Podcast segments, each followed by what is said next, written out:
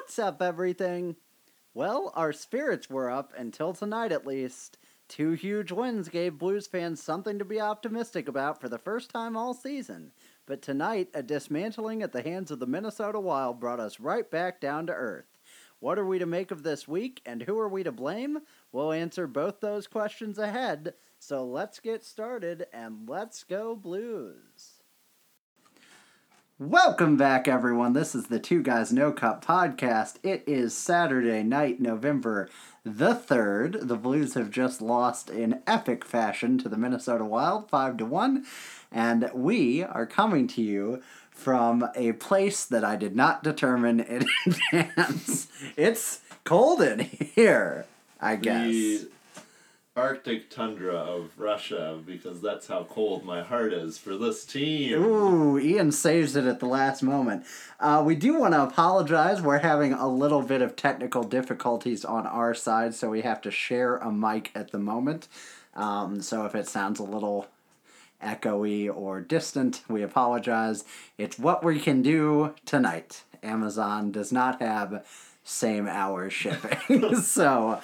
Um, they gotta get on them drones, baby. Yes, I agree. We're to try and figure that out before next episode. Uh, if it takes longer than that, bear with us. But for the meantime, we're here. We're doing our best. Um, much like the Blues. Except Ooh, not really. No. Uh, so yeah, I guess we can just launch in with some news and notes from around the league. I suppose I could send you the show notes. That might be appreciated. Yeah, huh? you're fine. Uh, um, the uh, Tampa Bay Lightning made a signing this week. They signed Yanni Gourde, their young forward, uh, to a ridiculous contract, as they are wont to do. Uh, it was six years, $5.166 million for a player who is currently performing at a point per game pace. That's pretty good. I guess it wasn't Steve Yzerman's voodoo magic this time because it's not him at the helm anymore, so it was Julien BriseBois's crazy magic. What do you think about signing Yanni Gourde to as an addition to that core for five point one million dollars, Ian? I mean, that's pretty cheap for a guy that's getting you a point per game. So, I mean, I think it's worth it. Five years, you said. So yeah, I don't know. I don't know where he Six came. years, actually, Six excuse years. me, yeah. I don't know where he came from. Did they draft him? Is he young? Yeah, I mean He he, kind of he was like a big deal last year, Yeah. But I will look up where what his origin story is. Okay. He was bit by a radioactive gourd. Very good. Uh, he is Canadian. I didn't Weird. expect that. He's 26. See, that's what I thought. I'm very I confused. I thinking that he wasn't. He was young. undrafted. And then stuff happened.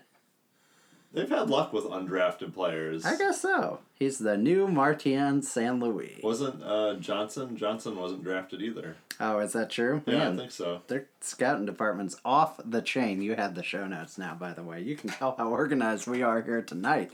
Um, I've got the one game, and that's all I need. uh, but yeah, Yanni Gourde will be playing for them, and I don't think they'll ever have to break up this core at all in any way. Um, but can it win a cup?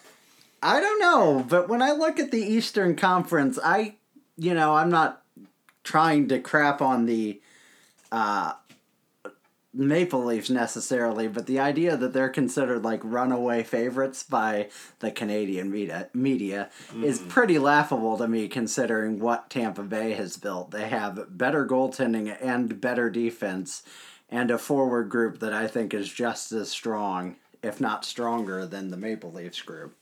I'm just waiting for them to do something. I'm waiting for them to win a cup. They feel like they've had a pretty large window, and it seems mm-hmm. like it's still going to be there. But it seems like every year when it comes to the Eastern Conference, I want to pick the Tampa Bay Lightning to win, and I'm slowly working myself away from that because they just never do, or maybe they do and they just don't win the Stanley Cup in certain years. I I'm sure they will eventually, but it seems like they're running out of time, but they're not really running out of time because they have their large window. But I'm just waiting for them to convert on that window because they have the firepower, they have the D.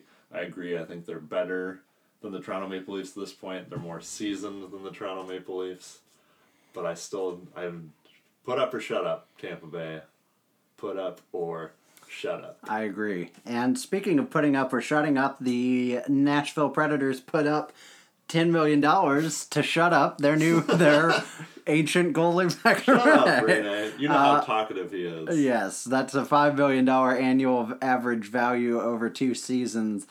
Um, I think that's a good move. I don't know. I thought they were ready to transition into Saros' time, but he's been a little shaky with Rinne on the shelf early this season. I think it's going to be a pretty like an increasing time split there. Mm-hmm. But for now, I think it's a fine move. I guess. I mean, you need a goalie. God knows you need a Oh, goaltender.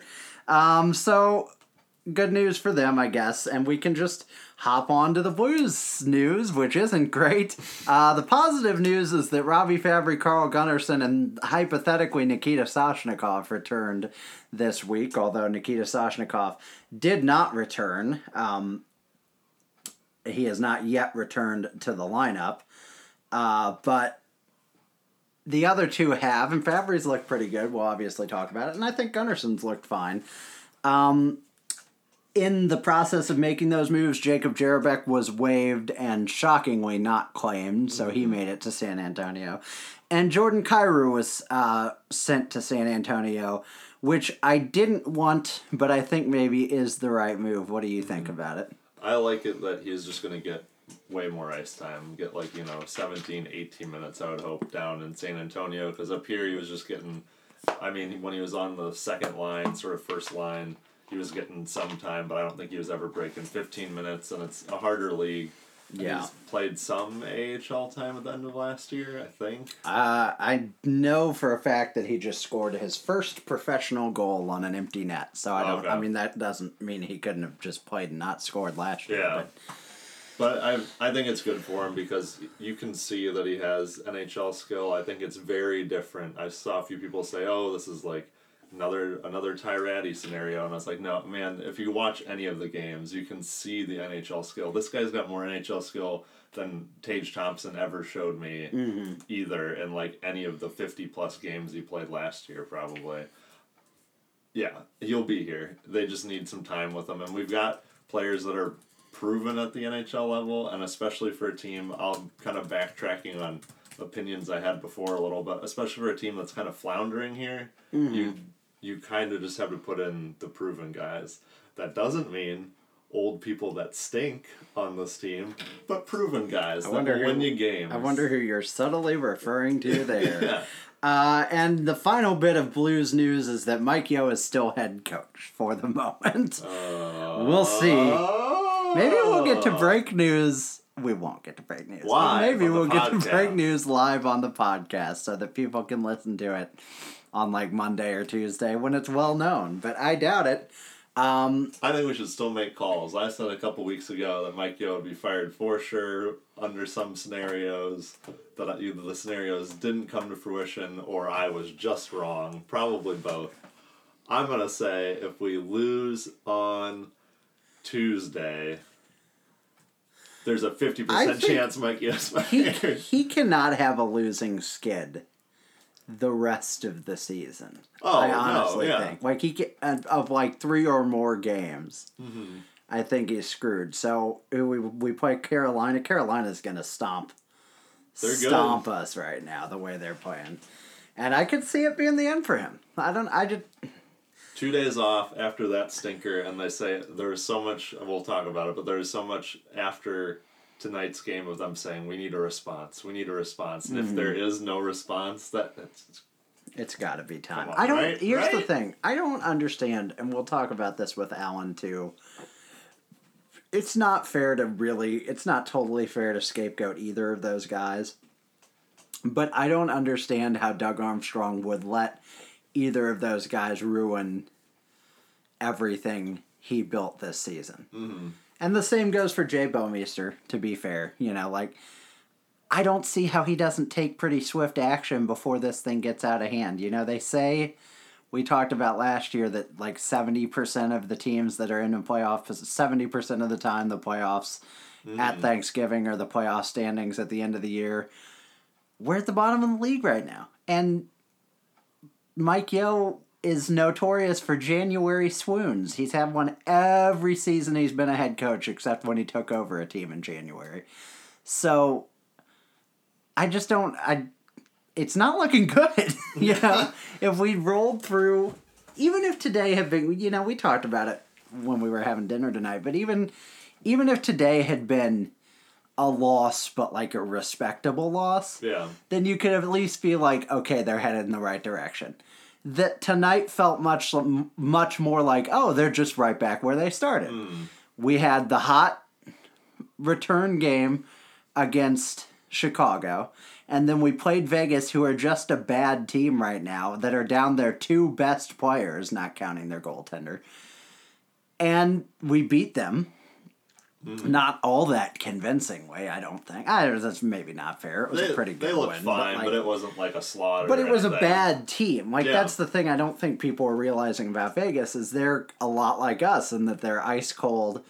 They're also not scoring, which we're actually doing or had been doing before tonight, and they're down Stastny and Pacioretty right now. So you've got that. So well, we can go into the games now and just talk about them a little bit in turn. Um, but yeah, I mean, I we'll when we get to tonight's game, we'll kind of talk about whether it's a bump in the road or something worse, and it's something worse. uh, in on what was this last Saturday Wow. when we played Chicago? We've played so few games in so far in the schedule. It feels weird. Okay, uh, we open the scoring with an awesome Ryan O'Reilly goal uh, on a pass from uh, Colton Parayko, or excuse me, Zach Sanford. Uh, an extraordinary pass through Duncan Keith and Jokiharju and whatever the hell Kahun's first name is. um, man, it was a really pretty goal. That line is firing right now, or at least it had been before today's game. Um, that was a beautiful goal. Patrick Kane equalized shortly thereafter. Um, I'm. I don't want to scapegoat Jake Allen, but But there's every a but. goal he allowed in this game was awful. Like not even just kind of bad; they were all awful. This one was the most kind of bad of the three of them, and I still think it was really bad.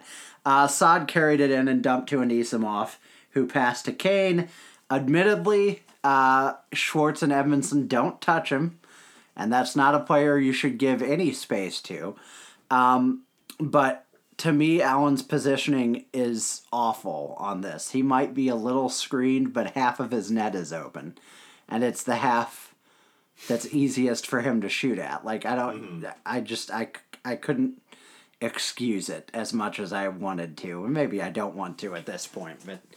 There wasn't any foothold there for me to be like, no, not really his fault, you know. Um, Zach Sanford scored his third goal of the season. He uh, was assisted by Perron and O'Reilly, who has his 10th assist already at this point, and I'm sure has had more since then. I think he did he have one tonight? He might have. Oh no, he had the goal I think he's up to 12 assists, though. Um, so uh, they stayed apparently after practice a couple of times recently for like 30 extra minutes just working on their chemistry, which is awesome. I don't know who's leading the charge on that out of the three of them or if it's mutual, but Probably what a what a like freakish Frankenstein pairing that is.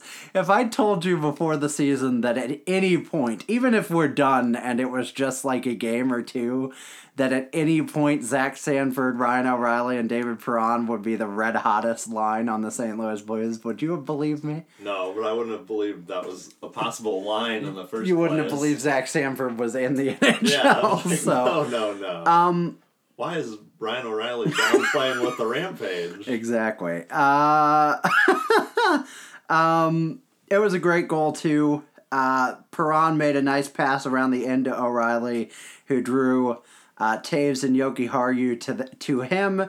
Uh, he immediately smacked it back to Perron, who is all uh, who is all alone on his side of the ice um, because DeBrincat and Kahun are still kind of manning the men who haven't entered the zone at the blue line, which wasn't a great look. And Keith was marking Sanford. Uh, and Perron then kind of skated from the board to the crease. Keith left Sanford and tried to collapse on him, along with Kahun and Crawford, who bit pretty badly on Perron taking a shot there. And Perron just passed a long Duncan Keith skate to Sanford, who at that point had an empty net and buried it home. It was a really beautiful goal. I mean, you could see the defensive breakdown on the Blackhawks side with a number of people taking the same man at the same time. Mm-hmm. But it was still a really nice goal. And at this point, you're up 2 1, and you're thinking, hey, maybe we're doing the right thing. But of course, immediately, it's 2 to 2.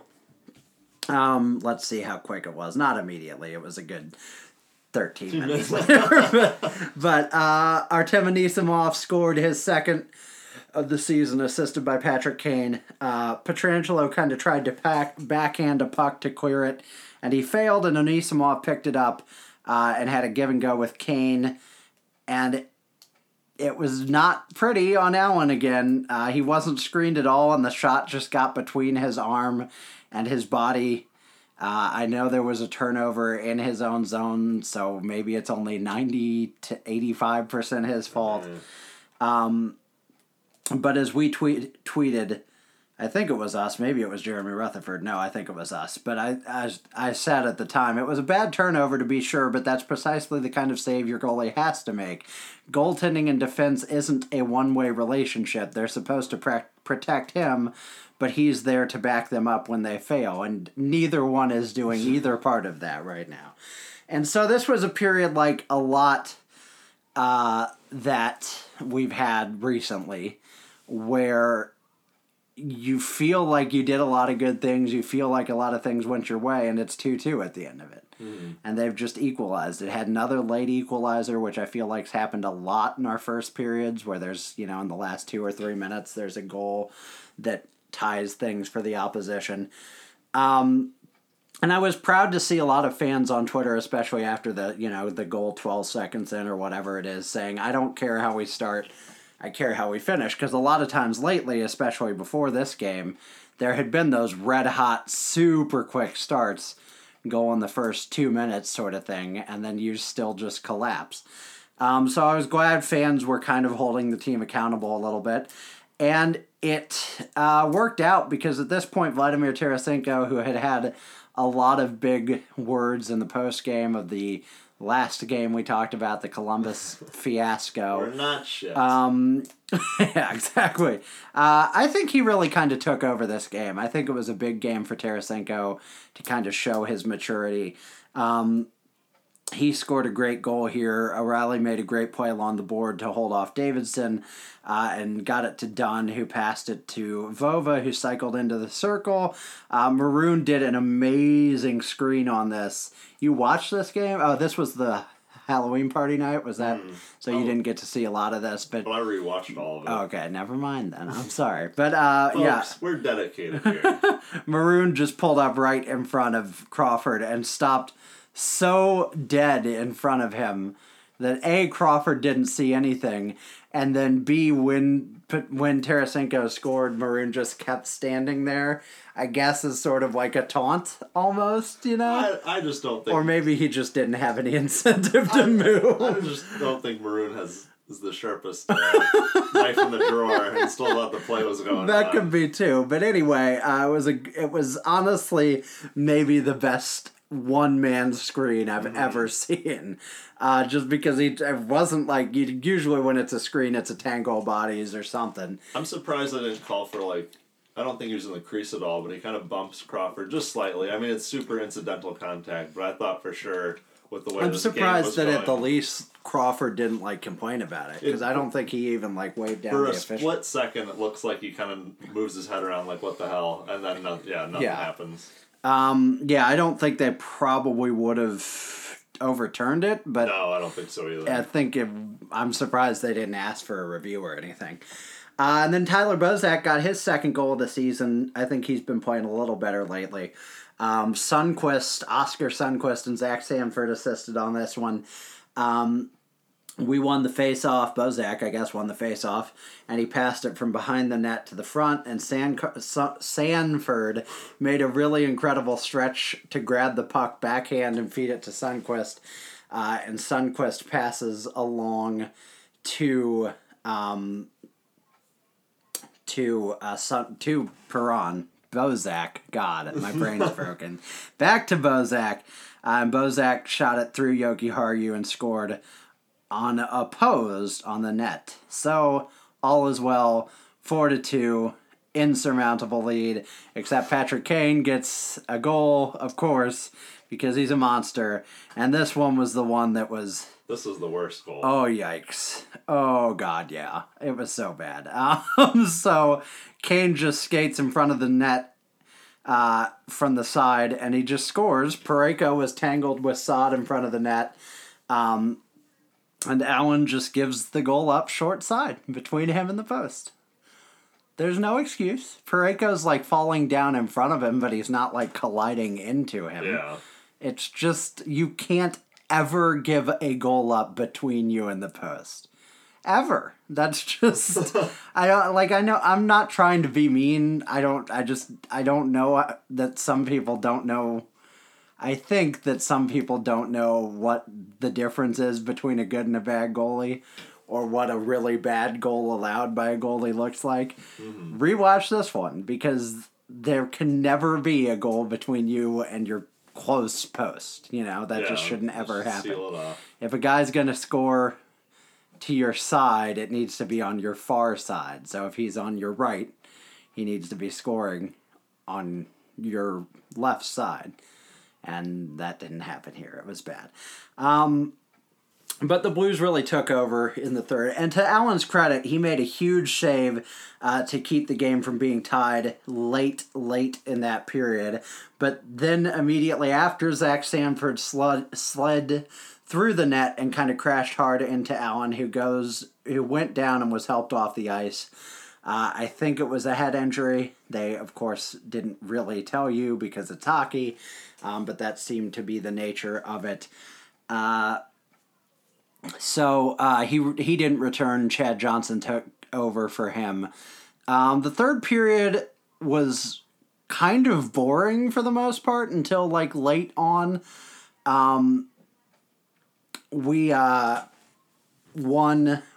We got three goals eventually, but for the first like 10 to 12 minutes, both teams just kind of felt dead, and the crowd felt a little dead, which was especially weird because it was a Blackhawks game. Uh, but it was, I mean, we eventually held on, so it was good. But uh, Tarasenko scored with f- about five minutes left, four minutes left.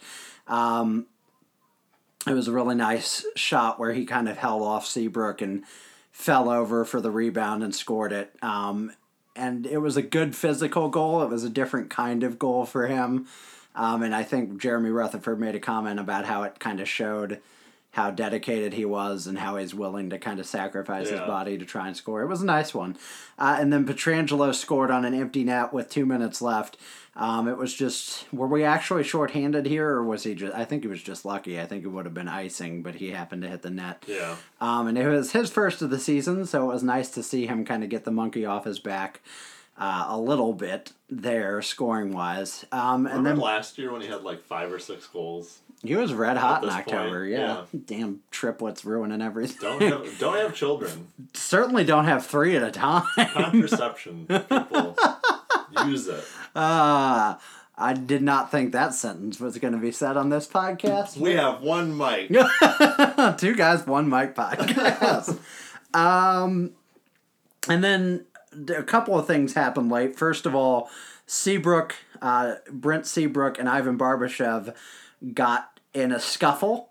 Uh, because Brent Seabrook, at 33 years old, 6'3 and 227 pounds, is such a badass that he needs to fight 25 year old fourth liner, 6 foot 185 Ivan Barbashev. And Barbashev punched him hard a couple of times, and then the refs broke it up because Uh. Seabrook's a wimp. It was super lame. He got they've got like two or three good punches in, and then it was over.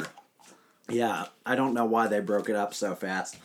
Um, and Ivan Barbashev was rewarded for his sacrifice by promptly being benched for the next two games. So we'll talk about that a little bit.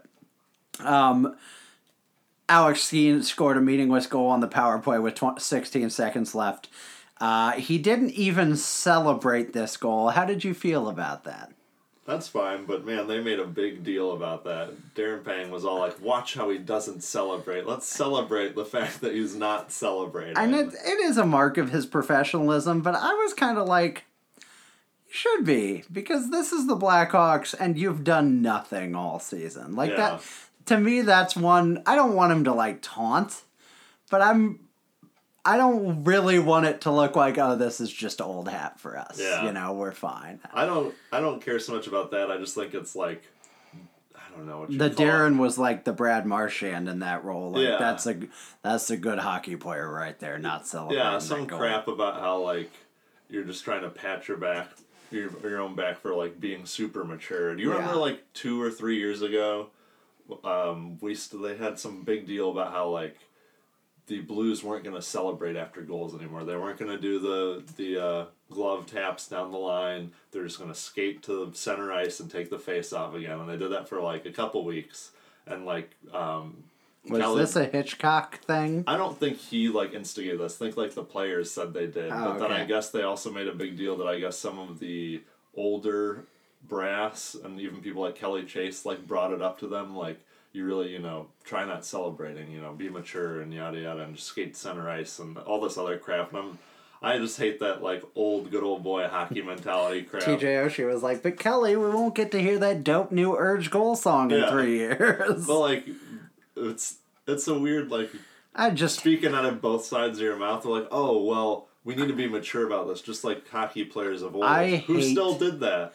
I hate the old guard, new guard fight, constant infighting What in hockey. What old hockey player was it? Because it was like in the seventies or eighties. Excuse me, I'm a millennial, so I don't know. but it was old and grainy looking footage of like dudes scoring and they'd like ride their stick. Oh yeah, Like, uh, oh, be mature. You need to be mature back. I in the forget who that was because I heard the name recently. Yeah. But yeah, it's just Anyways, that's its own tirade. But it's it. like if you're not, I understand not celebrating at the end of this, but I agree. It's like I don't think that the maturity was the, is the problem with this team. I don't think it's like we need to be a little more mature about our wins. Be like, well, you only got four of them, so Mm-hmm. I don't know. Figure something else out. yeah, absolutely. I it was weird. It was a strange. Can you tell we're upset? We're it's a sh- I wanted this to be a happy, fun podcast, and The then Blues tonight ruined it. Uh, you blew it. Stats wise, it was pretty dominant: thirty-seven to twenty-four shots, fifty-seven percent face-offs, two of five on the power play. The Blackhawks only drew one penalty. When was the last time? We played the Blackhawks and they only got one power play. That's kind of mind blowing. Uh, hits were fifteen to twelve, blocks were nineteen to seventeen, and the give and the Blackhawks had ten giveaways to our four. O'Reilly, Sanford, and Pietrangelo all had three points on the night.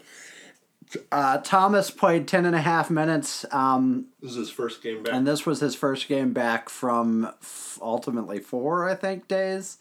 Four games scratched, and it was his best game, I think, of the season, up and at least up until that point.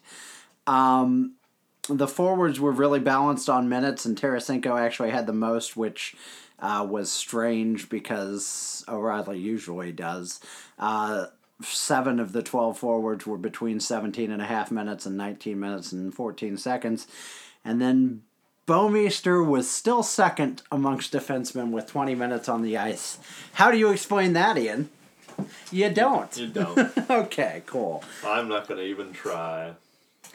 Um, I do think this was one of the best, maybe one of the most important games of Tarasenko's career without trying to be overly like hyped about it, just because he really was the guy that kind of put it all on the line in after the Columbus loss and said, you know, it feels like shit to play like this, and I guarantee we'll be a better team on whatever this was Friday, Saturday, whatever. Um, and you know he's got an A on his chest, and it's good to know there's a reason, which isn't a shot at him, you know, but like he's usually a quieter guy, and I think I don't want to I don't want to sound sinister, but I think anyone that has the language barrier at all can tend to kind of use that as like an excuse if they want to like Yeah. you know oh no no don't, no interview thank you sort of thing but like he really stepped up and then after he'd stepped up with his mouth he stepped up with his play on the ice and i think he had two really huge goals in this game he looked great looked physical looked determined you know vladdy's problem is never he never lacks passion but sometimes he lacks confidence and he didn't seem to in this game.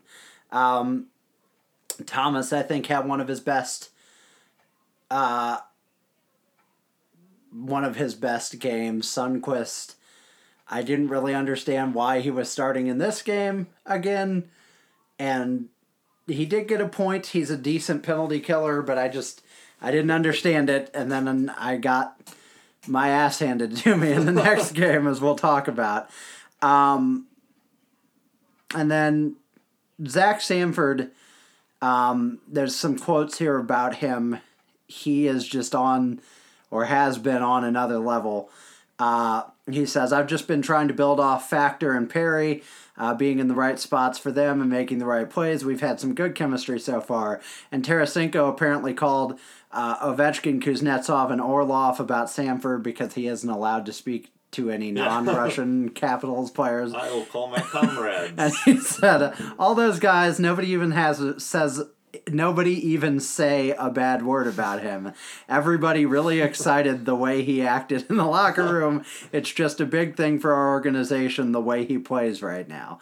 Um, so my question for you is how much of Sanford's success do you think is due to him and how much of it has to do with him playing with the other two hottest players on the Blues right now in Perron and O'Reilly? I think I think most of it has to do with Perron and O'Reilly. I think Sanford's a good player. I think he like he has the ability. Like Mm-hmm. a lot of times, it bugs me a little bit when people will say like someone plays with Sidney Crosby and they'll be like, well, you know, I could get like twenty points with Sidney Crosby or yada yada. I'm like, yeah, but you still have to be like a decent hockey mind to Mm-hmm. Yeah. play with somebody like that. So I think he's a good player. I just would wait to call him like a factor on this team until I saw him with other, you know, other lines. I don't think he's. Plus, you can't call him a factor anyway Oh, because that's a rally. Yeah, he is the Sandman. um, I'd like to see Sandman on on other lines first, but no, I think he's a good player. It's just a really small sample size. I like to ride the wave. I'm just cautious. I will say, if you'd asked me two weeks ago what his ceiling was, I would have said bottom six, Hmm. and that would have been charitable. I would have felt charitable, not just saying fourth line. And now I think he has middle six potential, and that's mm-hmm. not that doesn't seem like much of an upgrade. But I think he can. You know, he's he's not going to be a superstar top line guy, but if he's a contributor in your second or third line, gets Yeah. you forty to fifty points. That's huge. I mean, that's mm. the kind of guy that actually justifies trading for him, especially when you then also drafted Robert Thomas with the pick, and especially now that Kevin Shattenkirk is like human garbage. um, not personal. I mean, Well, he's I mean, not maybe garbage. he is. Well, I, we don't know. I don't know He's got that hair piece that. or lack thereof. yeah. Uh, Uh, sorry. yeah, we ahead. needed Zach Sanford, and it was a long con by Doug Armstrong. He knew what he, He was knew doing. it. He knew it. He was just you, wait on it. You never que- questioned Doug Armstrong. He goes, Doug, what the hell? And he goes, just wait on it. Just You'll see. Pause. When we have Ryan O'Reilly, you'll see. I'm like, what the hell? He's insane. Oh, that's great. Um, so Allen was hurt. He looked really, really bad. As I, I as I said it in the notes notes before we knew Allen would be back. This team is doomed if it's Chad Johnson and Ville Husso for a long time, and it's doomed if it's Jake Allen for a long time too. Um, we'll talk. We can talk more about him after we get through these games. Uh, Mike Yeo said this was a quote that worried me. Uh, let me read some of the other quotes and then we'll talk about this one. Uh, he says, There's going to be doubters and there's going to be negativity. We understand that. We probably deserve it, but we can't get caught up in that stuff. Ryan O'Reilly says it was nice. We stuck with it tonight. It's nice to see, and I thought we played a much more complete game. That's for sure.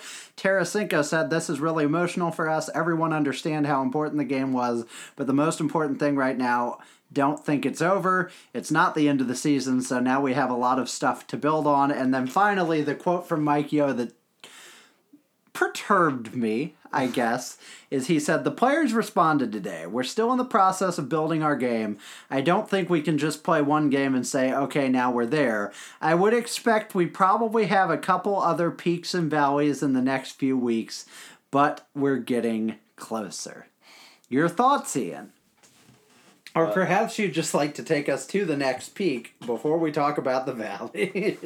Maybe I just need to know how big those valleys are, Mike. I mean, if it's a couple games here and there, I gotcha. We're not going to win the rest of our seventy whatever games, but we can't have lots of valleys. We can't have lots of valleys, and we can't have valleys that are very long and wide. We can't have like five, six games in a row that we're losing. We can't have the January swoons like we talked about. You can have little valleys in the sense that the Capitals or the Penguins win a bunch of games, then they lose a few, then they win a mm. bunch more. I got you, Mike. You've just described hockey to me. Thank you.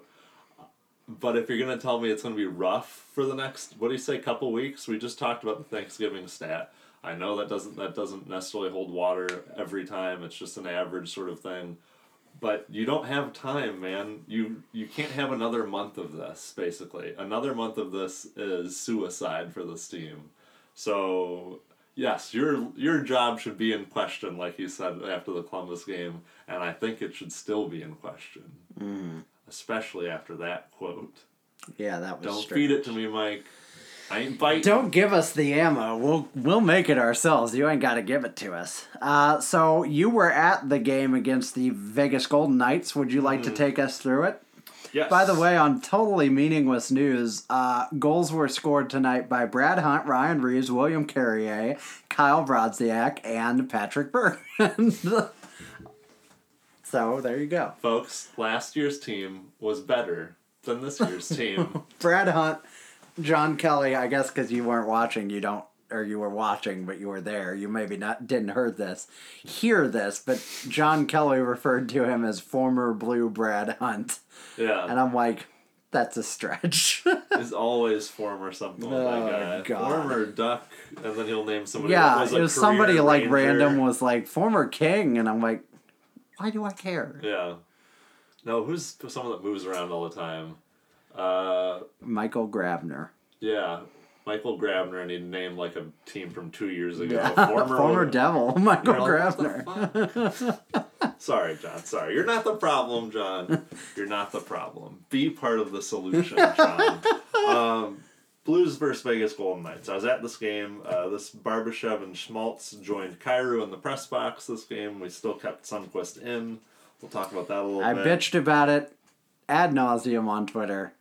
Mm-hmm. And he heard. I was still right. I was. I just want to say the thing I was right about is that Barbashev gets his hand dirty, hands dirty, and fights Duncan or Brent Seabrook like you're begging for. We've all and Mike Yeo very vocally has been begging for effort, consistency, and passion from this team. And then some dude fights a Stanley Cup winning future Hall of Famer, and you're like, nah, bench him for two games.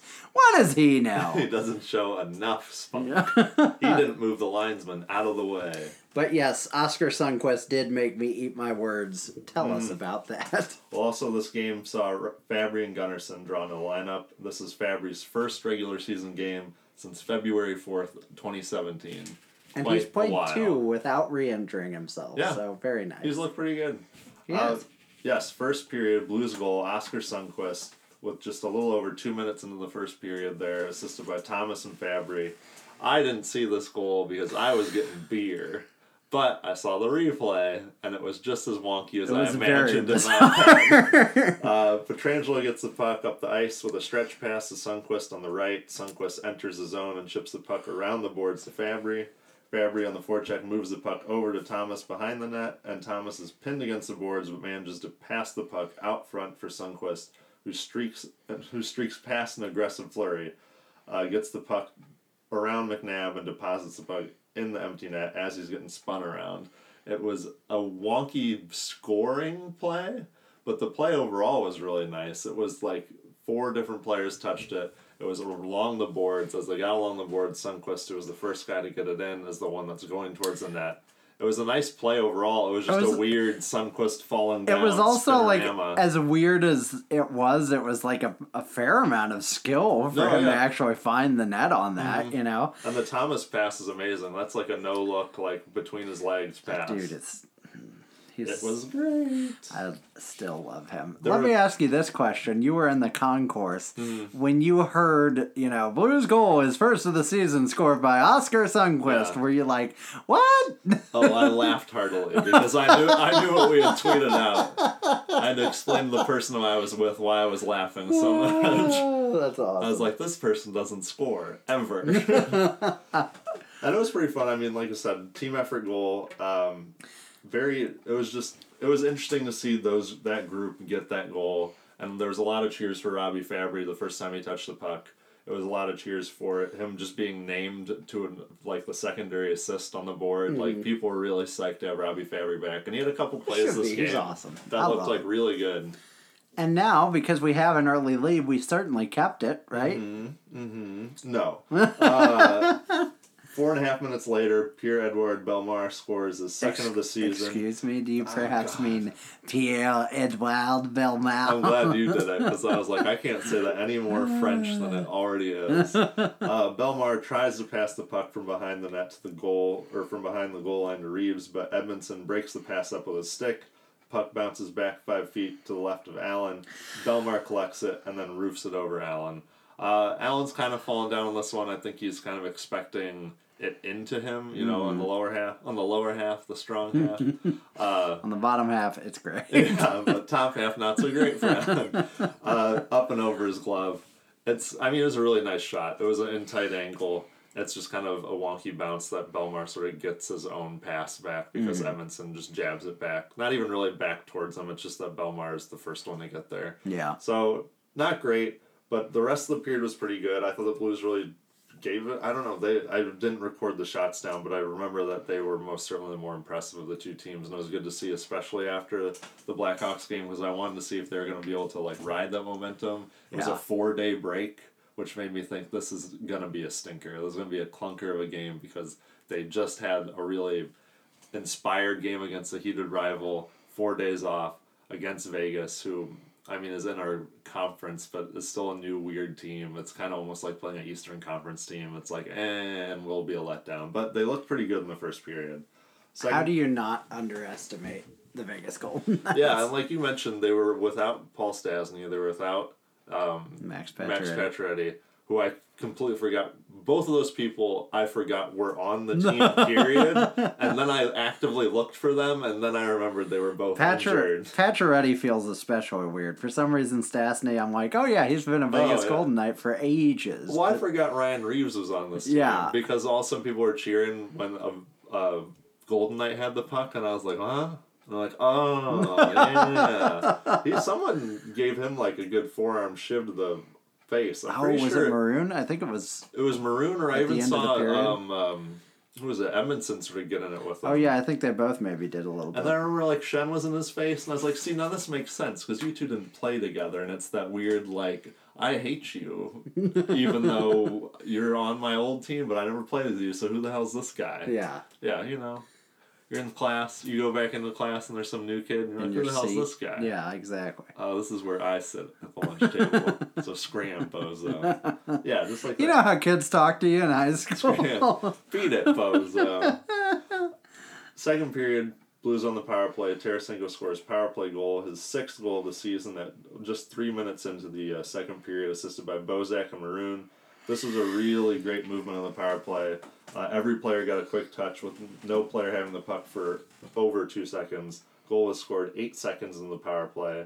What was your stat for power play time? Oh, and 11 seconds, I 11 believe, yeah. seconds. So yeah, normally a lot of power plays will convert I don't- in under eleven seconds. I don't actually know enough about that stat to really give it, it I was basically told that yeah, most power plays that are successful are successful in the first eleven seconds, Well, that makes which sense. makes sense. You had you gain possession immediately and you score. Like, Yeah. How how often when you're getting the puck forced out of your zone. Do you come back? You just come and- back and score Yeah. like in the fifth entry, or like, and this is the one because these guys are set up for the PK at that point. Um, yeah, O'Reilly wins the draw over to Bozak, who gets it quickly back to Dunn at the Vegas blue line. Dunn moves the puck to O'Reilly on the right half boards. O'Reilly gets it to Maroon on the side of the net. He doesn't jam play it. Maroon bumps it to Bozak at the right dot, who fires a quick wrister. The puck ricochets its way towards the net, but then it hops over to Tarasenko, who's to the right of Fleury. Fleury has uh, the net open there, and Tarasenko does a little quick forehand, backhand to get it to a scoring position and puts it right in. Like I said, great power play. Another really interesting thing is Bozak's right-handed shot. That shot doesn't get made if it's a left-handed shot. Just and not necessarily because they can't fire it, because actually you'd have a better chance of getting it into the net or a better like aiming opportunity because you'd be on the left side with a left-handed shot. Uh-huh. But a righty has his stick away from coverage, so he's able to make the shot, and that's something we could have only done with Thompson and Sundqvist last year as forwards, and that was it. so having an upgrade of Bozak and even just a few other guys um, that can do that on the power play is a big, a big get. Um, yeah, then we had an awful thing happen. Mm. Then in under Tell us more. 30 seconds, Erik Haula scored for the Vegas Golden Knights, assisted by Theodore and Tuch.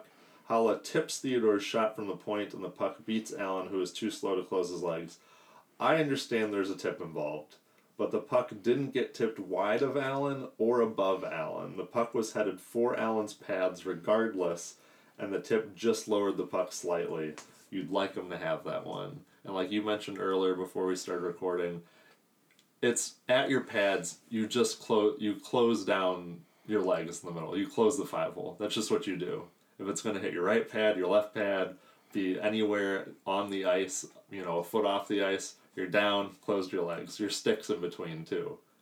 He didn't do that. He was just slow, regardless of the tip. Yeah. It was going there anyways. It barely moved it. Well, it was just like it just got through a hole that shouldn't be there. Yeah. That's the problem. Like I, it's it's similar to that goal we were kind of talked longer about last game, where it got short side. It's just like that shouldn't be where a goal goes. You shouldn't get five hold, unless it's like a breakaway or something where you just can't cover all of the net. Mm-hmm. You know. That was not a great look. Fan, I fans were not happy. That was like Yes, howling in the crowd. Darren Pang wants you to know that they were being unfair. Yeah, they were being unfair. You're right, Darren. And then and then on the next shot that Allen faced, you got a Bronx cheer. And I'm surprised that they didn't mention that at all in the broadcast. That it's probably like if we don't talk about it, Didn't, didn't happen. happen. So, I mean, if you go to these games, and I know it's just fans, and believe me, I got Hoosier fans sitting behind me screaming about Perron not hitting enough and just hmm. weird shit like that. But the general feel of fans there, the loud ones, I guess, is that people are getting sick of it, man. I mean, maybe it's just a general sickness of getting scored on, but just with the Bronx cheers and stuff, I think people are getting a little sick of Allen. I mean, it's just the feel I have in the building. They really are just. They're tired of the team getting scored on, but I can, I don't know. Maybe it's just me projecting, but I I, can feel I it. really think there are two extreme but vocal camps on Allen. And we've talked about it a little bit before, but there's the one camp that wants to blame him for everything, always, all the time, exclusively, which Mm-hmm. is nonsense. But then there's the other camp that wants to blame him for nothing ever at all for any reason, and that's nonsense too. But I think the majority of fans are starting to move to like a acceptable place, which is the defense isn't helping, but he's not good enough.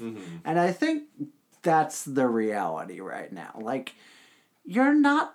You're not winning a cup with Jake Allen and net. I'm sorry. That's never, ever happening. And that's fine because I don't think this team's winning a cup as it's currently constructed anyway. I don't. Mm-hmm. Th- I'm not saying Jake Allen's the only thing preventing us from winning a cup, but like, Well, it's the Mike Yeo problem. If you know he's not going to be the Right. one to do it, just move on at this Right. point. what's the point in waiting? Mm. And and The easier thing with Yeo is you can just fire him. yeah, He can just be gone. Mm-hmm. But Jake Allen, you got to bury, find a trade partner. You got to do something. it's a tough position to be in, but it's one that Doug Armstrong kind of put himself in because I I don't really mind the contract extension as much, but over this summer with as much as he did, it's not like we were all fine with Jake Allen coming into the season. You know Mm-hmm. that didn't sneak up and surprise us or anything. But anyway, Let's say, don't worry. Sundqvist scored his second goal after that. he doubled his career total Mm-hmm. in one game just to give the big old middle finger to the two guys no cup podcast. This was literally his best game. There's no other way to slice it. This was his and best career probably will be. This will probably be the best game of his entire Mm-hmm. career. This goal is assisted by Robert Thomas. Uh, Sundqvist breaks up a zone entry attempt by Vegas with a poke check. Thomas recovers the puck and streaks down the left side into the Vegas zone. He pushes towards the center of the zone and then drops the puck back to Sundqvist behind him, who rifles the puck up and over Fleury's left shoulder.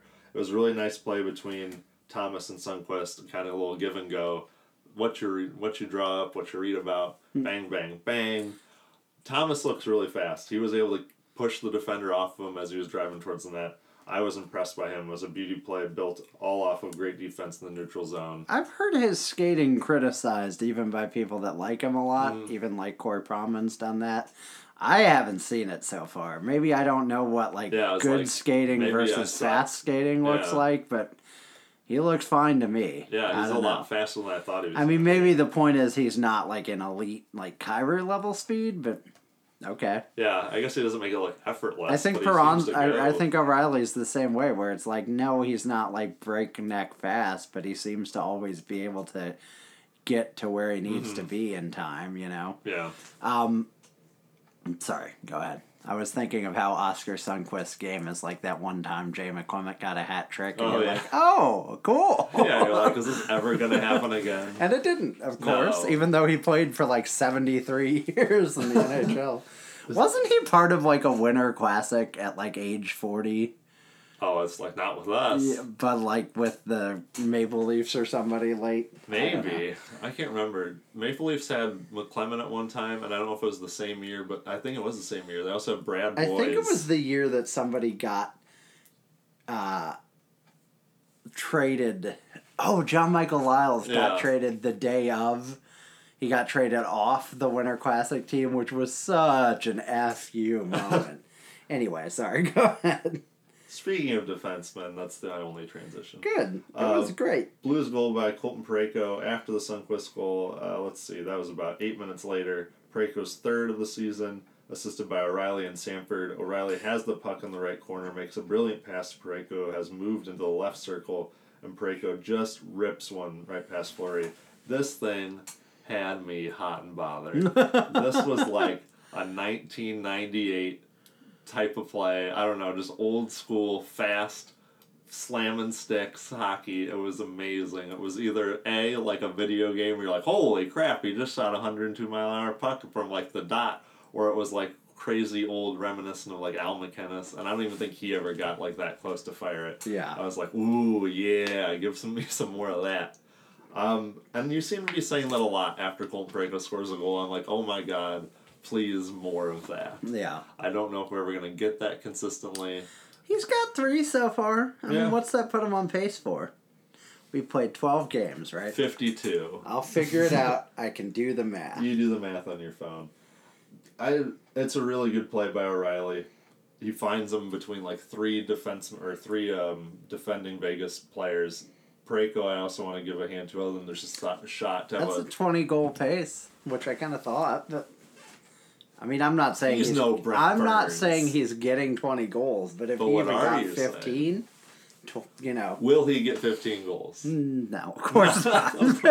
No. no, I mean, like seriously though, if he needs to be shooting more, he Yeah. needs to be on the power play more. If both of those things happen, I think he could get 15 or more, and hmm. that's that'd be great. That's true. I'll buy it when I see it.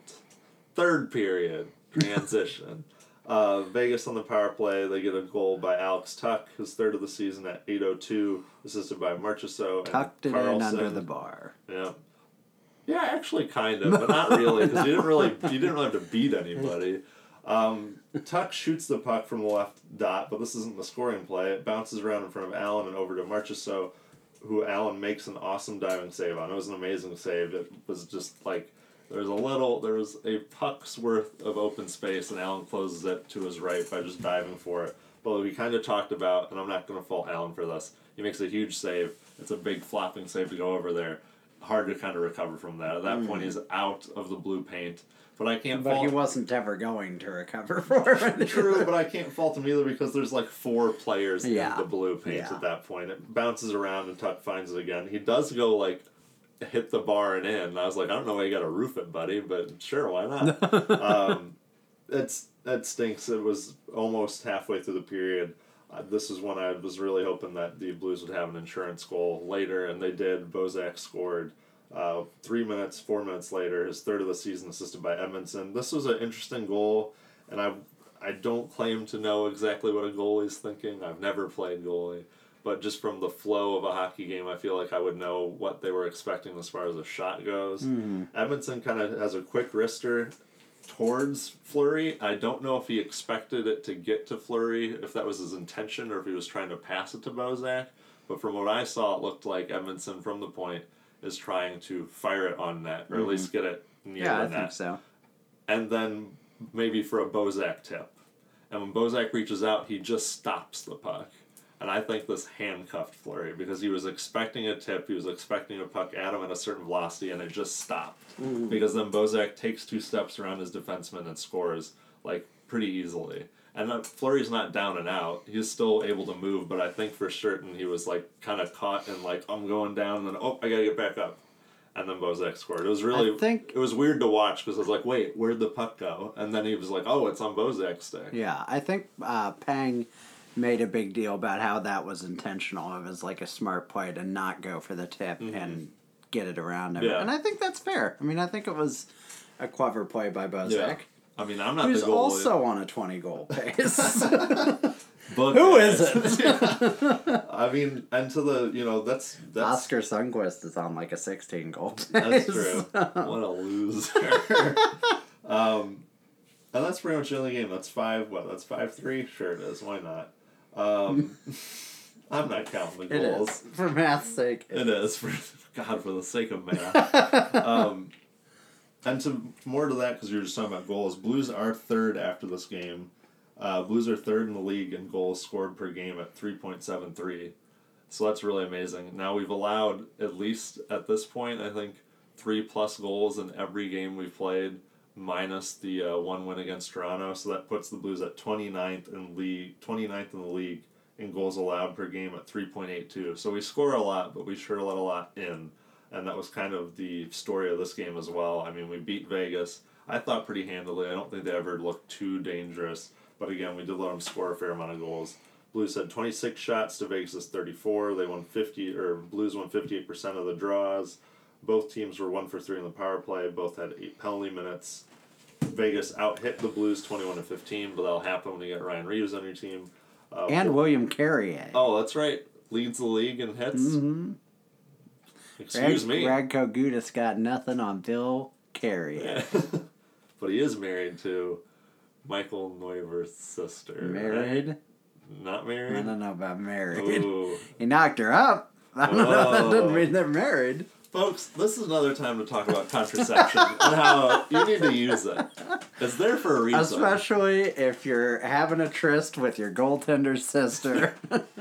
Don't let them go five hole without protection. There you- That's all I'm saying. oh God. Oh God. How do we get it back from there? We don't. We just power through, much like Radko Gudas.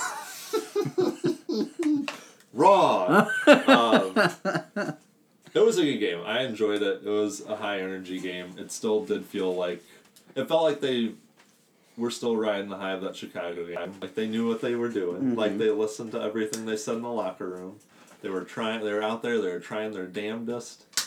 You brought a guest who had not been to a hockey game before, and they liked it, Mm-hmm. They which is a it. real risky proposition this Oh, it is. season. It's like, so- oh, I could, I could have, I warned them. I was like, this could be a really bad thing to watch, and I'll have to tell you why it's so bad. um, it is interesting to bring someone that doesn't know about like goal horns and things like Uh, that. Like they're not shocked at the goal horn, but they're shocked at no goal horn for Oh, like yeah, the opposing the- team. that's a good because point, nothing yeah. happens. And if you're not paying attention, like the red light, you have to really strip yourself down of like any hockey knowledge. Yeah. Because you're like, well, there's a red light, and they're like, okay, and you're like, oh, that's because they scored, and like, oh, okay, like, and that's not so good. The last time I took someone, the last time I went to a game, I took someone who, you know, kind of knew hockey but had never been, and it was Mm-hmm. that god awful game against Pitt, uh, Philly last Was it year. like one nothing? yeah, it was so bad, and it was like, well, sorry. Sorry, hockey sucks. Yeah. Uh, it's it's interesting because they'd watched hockey on TV before, Mm-hmm.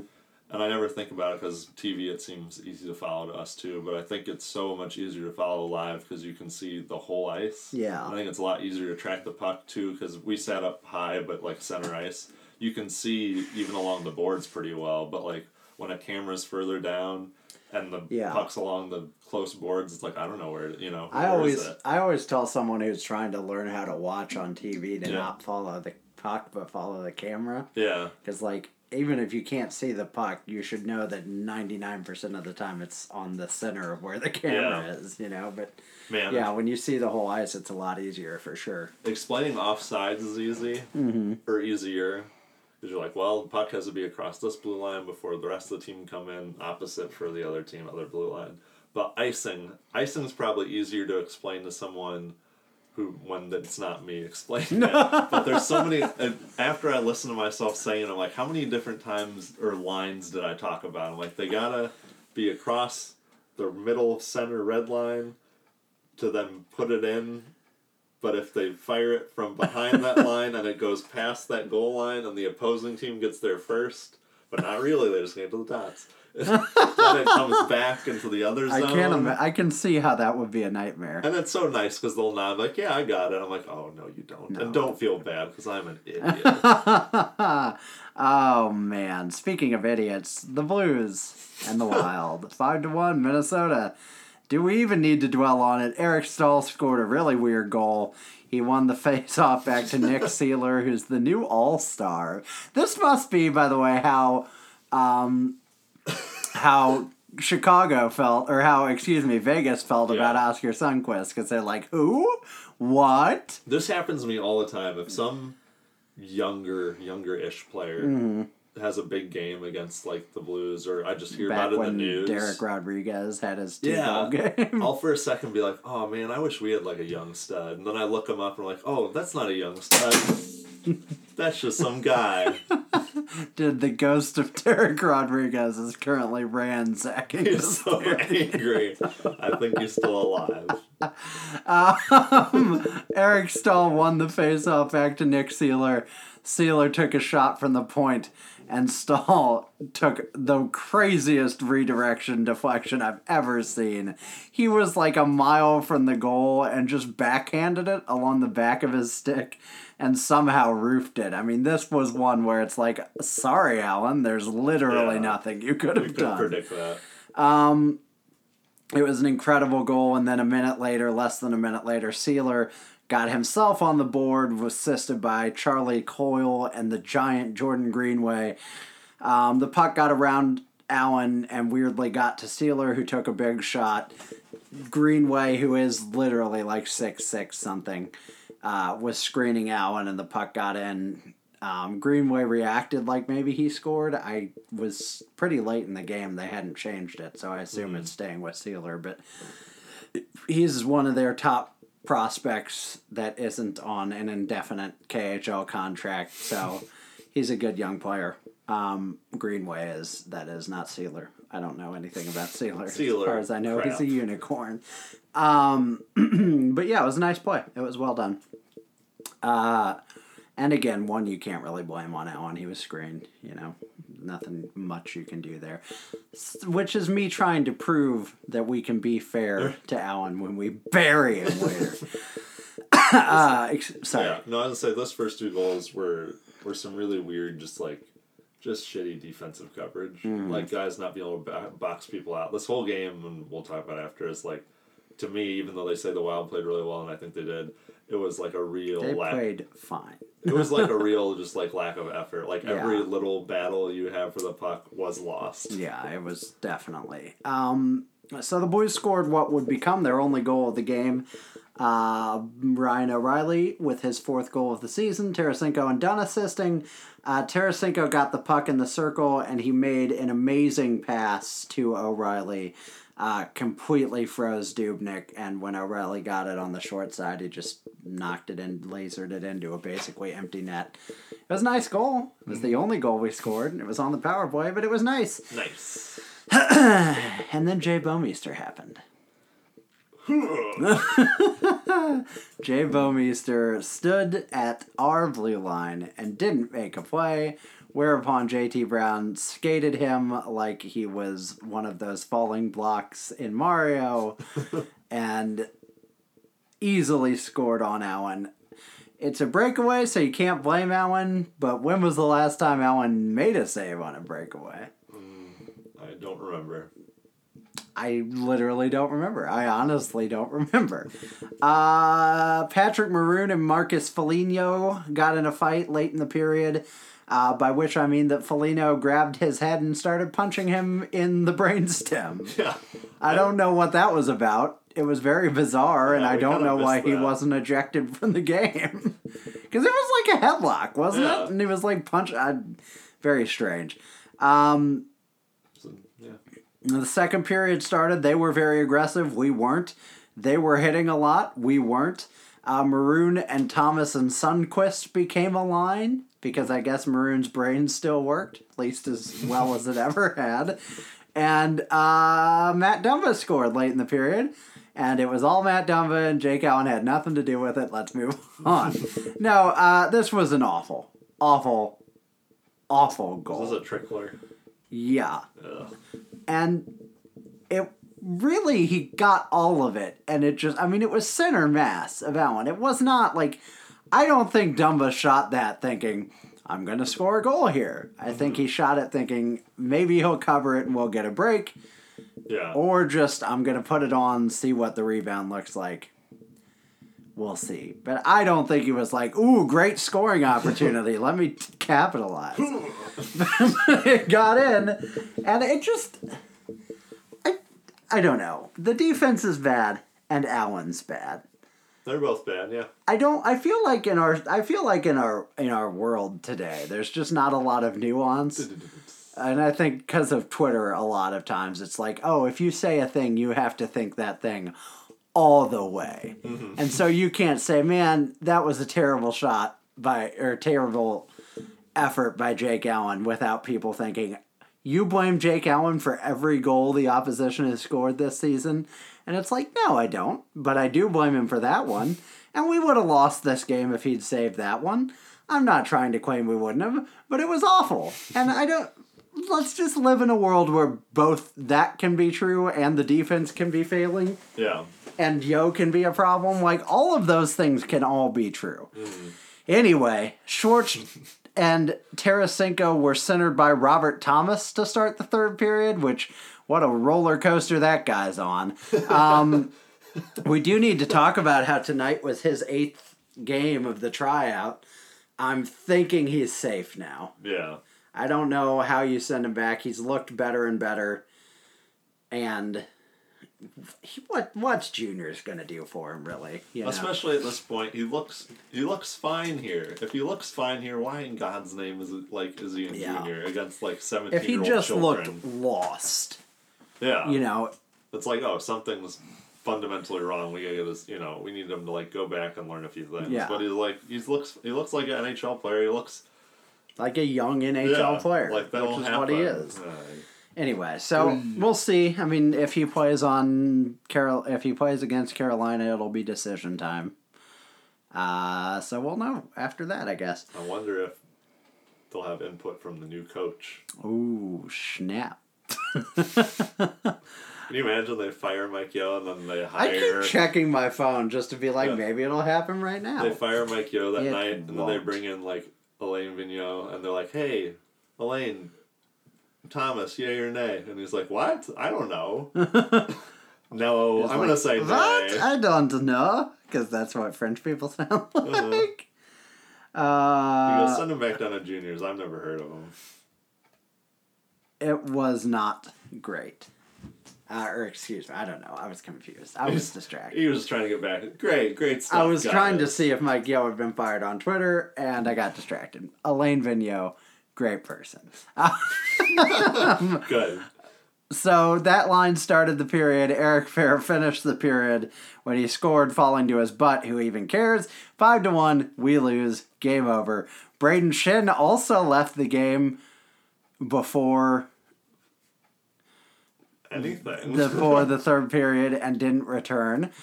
Maybe that's where Robert Thomas's role opens up. I don't want Brayden Schenn to be hurt, but Due to mysterious soreness. Here's the thing. Here's the other thing about sending down Robert Thomas. We have four great centers, but we do not have a fifth so I don't know what you do if any of those guys get hurt for any period of time. So there you go. Adam Musil. Oh boy, I actually like Adam Musil, but that would be something. Um, so we were just destroyed in this game. I don't really buy the proposition that um, the we were just dominated by a much better team, which was kind of what the broadcast was trying to say. Say, I don't really buy that at all. I think we just played like crap. And Alex Steen says, I think they outworked us in those areas, made it difficult for us to get in, penetrate them inside, and we didn't have the urgency to get there. And Lou Korac adds, I think that last comment would bother me most if I'm a fan, which is the thing I hate most about journalism now. Lou, you're a fan. You've covered the team for like seven Yeah. billion If years. I was a fan, especially because he's like a blogger. Like, Yeah, he's come on, like- guy. He's not like You're us. You're one of us. I don't know. Anyway, um, I'd agree with he him. still though. has a blog spot. Yeah. Oh, I know.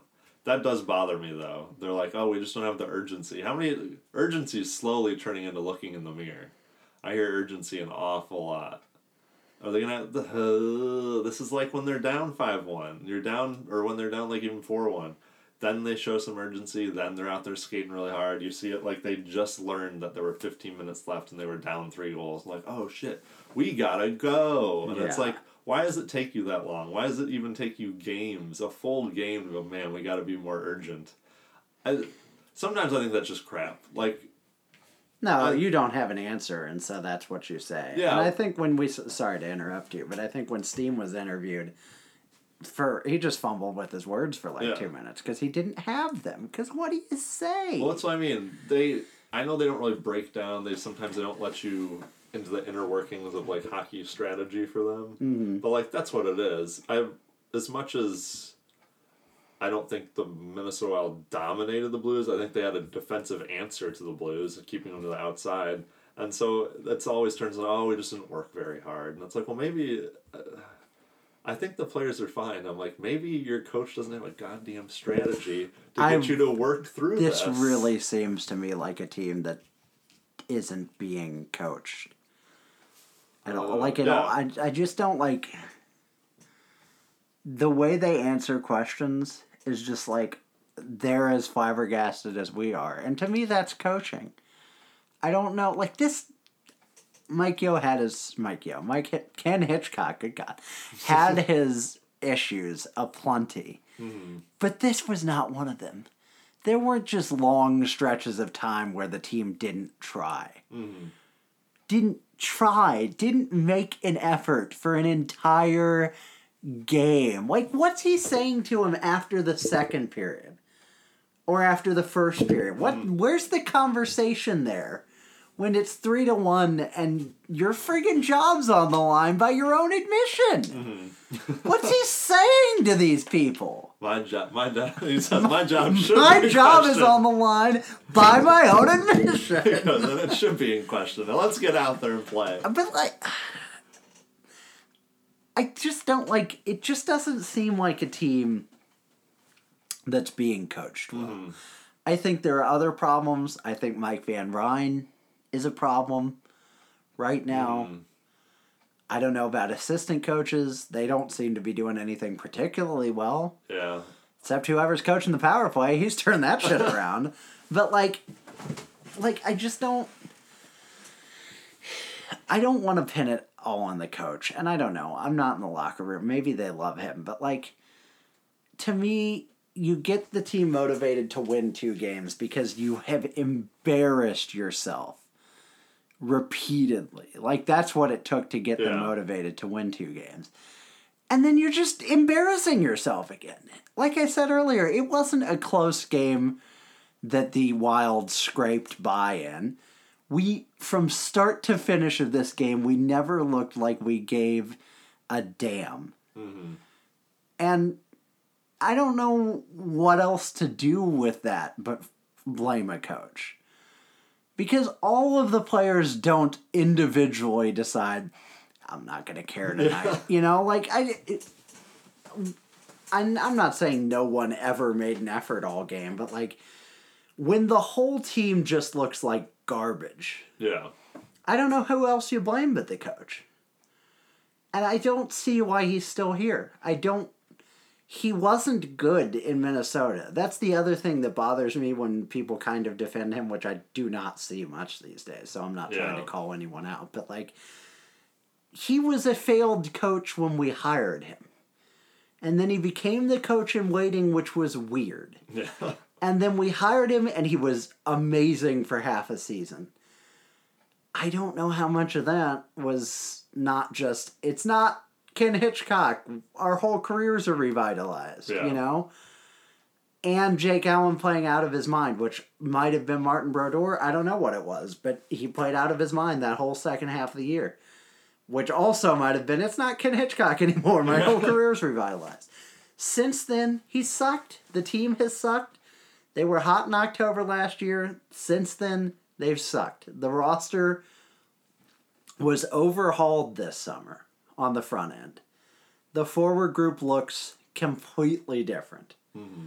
You've got Ryan O'Reilly, David Perron, Tyler Bozak, Patrick Vermeer, Robert Thomas, Zach Sanford, Robby Fabbri. Robbie back. Fabbri. None of those seven guys started a game for the Blues last year. And they all started today. Oskar Sundqvist was irrelevant last year. Mm-hmm. Who was, who's else is on the fourth line? I guess Fabbri started there, Yeah. right? Sashnikov, I mean, hasn't played yet, but he wasn't here for most of last Right. year either. Your Barbashev, defense is the yeah. same, but like you've got Vince Dunn, who's growing. Colton Parayko's growing supposedly. I just there's no other answer, and that's that's the other thing with blaming Allen and blaming Yeo. There's nothing else you can change. If the whole defense is broken, then you're talking about a rebuild. Yeah, then like the the team's screwed up that. if Pietrangelo is just like in the shadow realm permanently, then your whole t- your whole team is effed. yeah, But to find out if that's true, you've got to fix some other stuff 1st mm-hmm. Because Doug Armstrong to me did too much this summer for him to kind of sit by and twiddle his thumbs and let Mike Yeo or Jake Allen sabotage what he built. Mm-hmm. And that's not Don't ruin the it's sport, not fair to be like it's their fault. But they're the easiest people to fix. Mm-hmm. There it's one player, you know, there's no other one player that you can switch and like make a sizable impact on your team. I mean, you can add a player, but then you you know, Yeah, you know yeah. what I'm saying. There's no one position elsewhere on the ice that you can switch and change the whole complexion of the team. And there's no other personnel person that you can switch and make an entire impact on the team. I just I don't know what you're waiting for at this point. I feel like I've talked a lot, so More- I will let you Oh, talk. like more losses. It bugs me from watching them tonight because you watch games that the Blues play in and win or maybe lose and they win a period and then the second period or third period the other team pushes back. They make a real hard push and you go, well, that's what happens in that, you know, and maybe the Blues lose certain games. They have this here in the third period. You go, oh, that's what happens. The other team pushes. You know, the other team's a very good team too. They all happen in all your hockey games. Mm-hmm. Well, here's a perfect example of why the Blues stink because we were out of it every period. There was no push from the Blues. There was no this is where we got to hold them and turn it around. Like guys, we really you know that's what I hate when people talk about that push and stuff. And they're like, you know, that's what the other team does. And it's like, you know, not all the time, especially for the Blues. That's not a give, or that's not a given. And that's what bothers me the most watching them is just like from an effort level. And maybe that's part of coaching is because they just don't know what they should be doing out there. But there were so many flubbed passes tonight. There's so many people overskating the puck. And I don't get it because that's not, to me, that's not the Wild imposing themselves on the Blues. That's just poor management of like team skills and learning who's where. And you know, we watched they watched the whole sequence again where there were two defensemen in the blue zone, Pietrangelo holding the puck, and we had three forwards all sitting at the opponent's blue line just waiting for it. Mm-hmm. And there were three wild players between them. Like you gotta move, you gotta come back. Something's got you. Something's got to give. You can't. It's a five man unit thing, and it's so annoying to hear, but it's true. Whenever you watch the Blues play well, or almost any team play well, in screen there's like five players and that's not going to be fancy then because it's not going to be some sweet cross ice pass to like some wide open guy but you're supporting people you're moving as a team but for some reason this team doesn't do it. And again that seems more like coaching. It, it starts out as coaching it turns into frustration because these players are trying to make big plays to get back in the game. But like to start out like that is not a good look. They were looked like that when they were just down 2-0 they were already hmm. like oh shit we gotta get that goal. So they're spread apart all of a sudden. We were outshot 45 to Oh, yeah. 16. 45 to 16. The Wild had 60.2% Corsi. That's the other thing too about when they're saying the Wild like dominated in terms of like a defensive game. I, they had, did really have a good like a good defensive game, a good like neutral zone defense, but they weren't like a boring team. They got what was that forty mm. shots on the Blues net, and some of them were really good too. 5, I think. 45. Yeah. And they and they knew they knew what the strategy was. It was put everything on net, try and tip as many pucks as you can, and that's what they were doing all night long. They had 14. 14 high danger chances.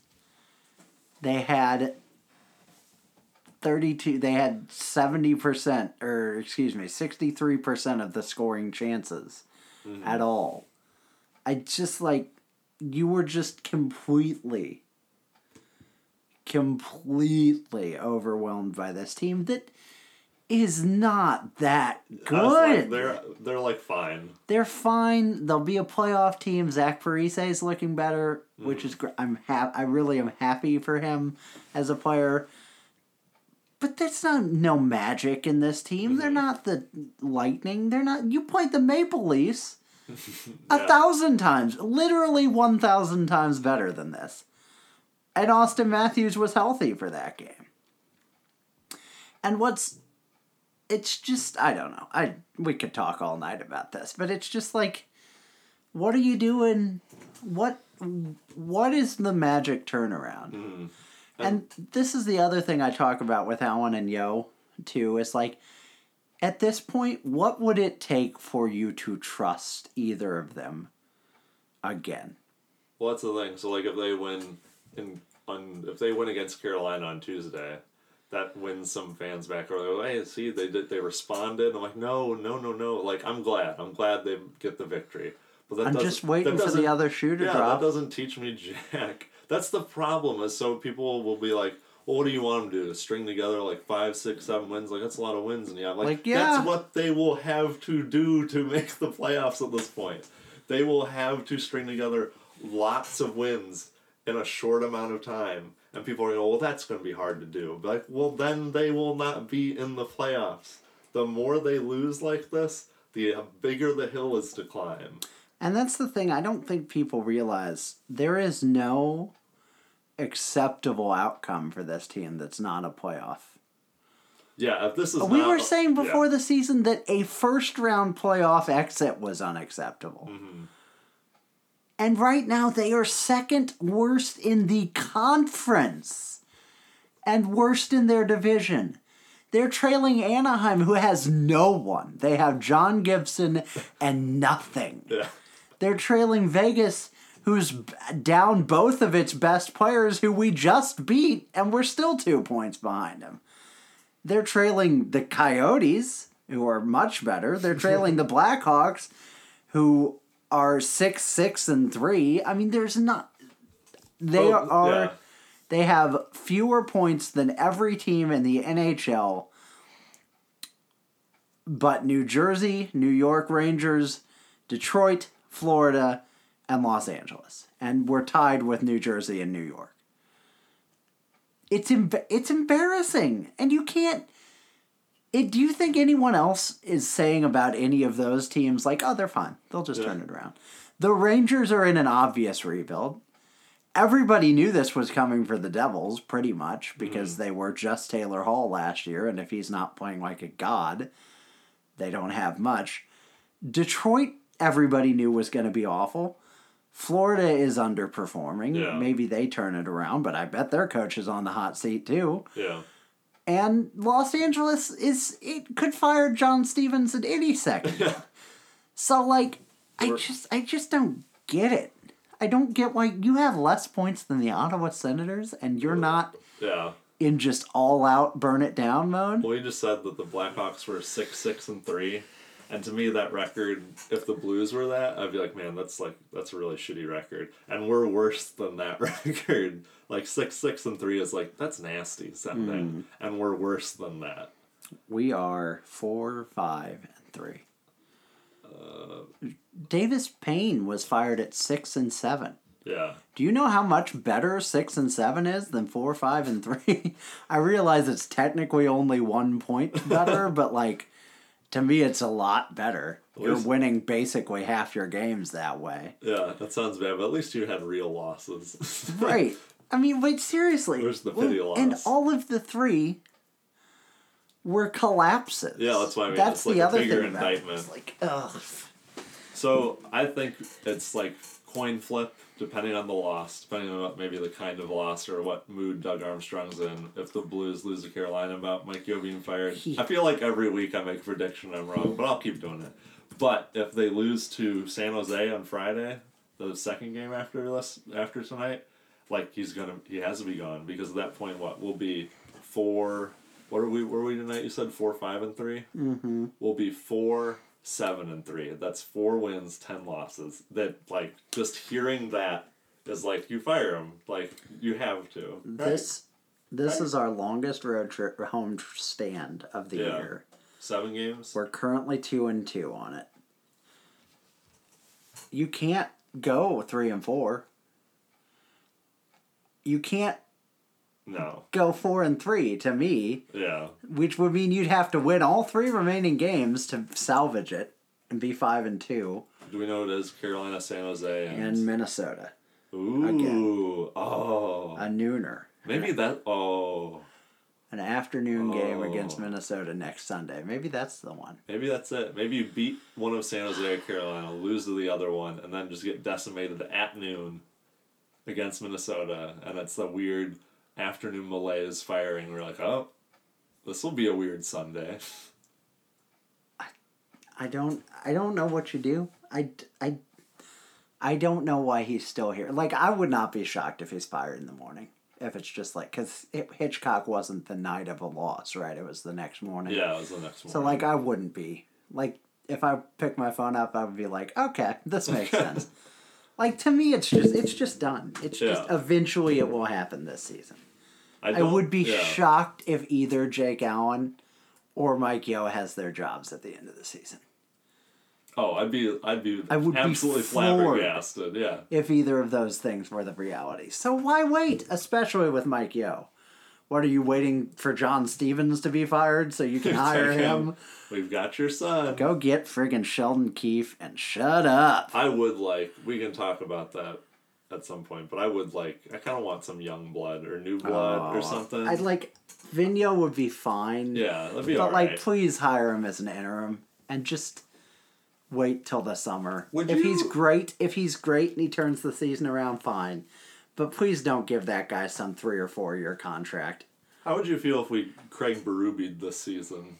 If they fired. Yeo and they I just mean, said I'd Craig be kind of grossed, but fine. I would I would prefer that to us like committing long term to. I and I, I like Vigneault. I think he's fine, Yeah. but like I would prefer that and saying we're getting to the off season and making the best choice. That's what I mean. Yeah. Uh, that I, I kind of felt that way with the Cardinals. Not to talk about them too much, but when they like made Mike Shildt the Mm-hmm. full time manager instead of the interim, I was just like, why? Why would you not just wait? It's probably gonna be him, Yeah. but why would you not just wait until all the cards are on the table? Yeah. Do not Mike Yeo this shit all over again and be like, well, it- we got our coach right away. Like, give it a second.